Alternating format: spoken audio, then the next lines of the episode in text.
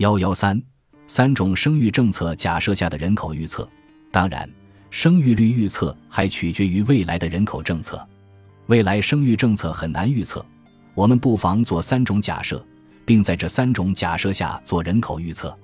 预测以二零二二年生育率一点零七作为起点，分别做高线生育率、中线生育率和低线生育率的三种假设。高线生育率。从二零二三年起，生育率逐渐递增，到二零二八年递增到一点四，二零二五年之后固定为一点四。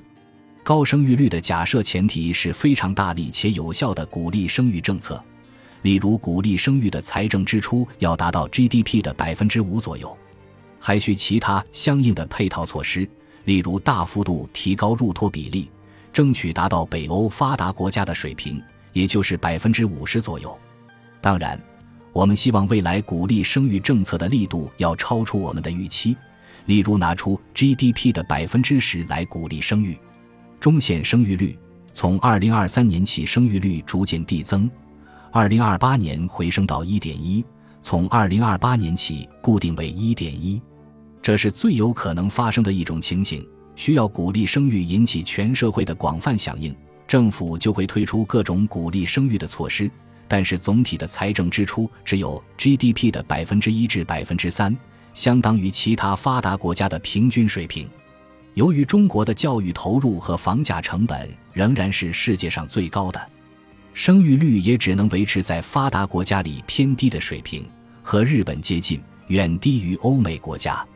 低线生育率从2023年起，生育率逐渐递减，到2028年降到0.8。二零二八年之后，生育率固定为零点八，这是我们不愿意看到的一种情形。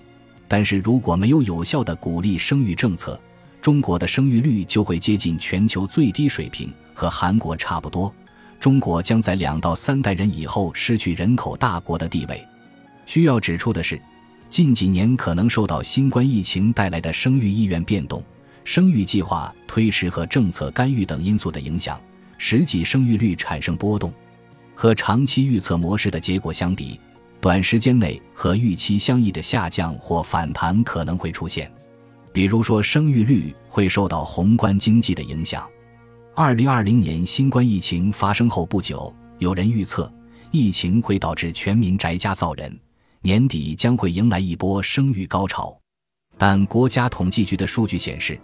二零二一年全国出生人口仅为一零六零万，比二零二零年减少一百四十万。其主要原因还是以上所说的生育率长期下降，也不排除疫情对出生人口有一定的负面影响。因为疫情可能导致经济增长乏力，增加了生活的不确定性，进一步降低了育龄家庭的生育意愿。未来中国经济的增长将显著放缓。疫情以后的生育率还是会继续呈下降趋势的。按照高、中、低三种生育率参数，我们预测2023至2100年中国出生人口的结果如图十七杠一所示。未来部分年份的出生人口预测如表十七杠两所示。按照中预测，中国的出生人口将很快跌破九百万，并且进入漫长的人口负增长阶段。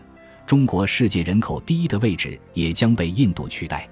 如果生育政策不能有重大的调整，到二零三零年，按照低预测，很可能每年出生人口只有六百万左右，即只有二十世纪八十年代的十四。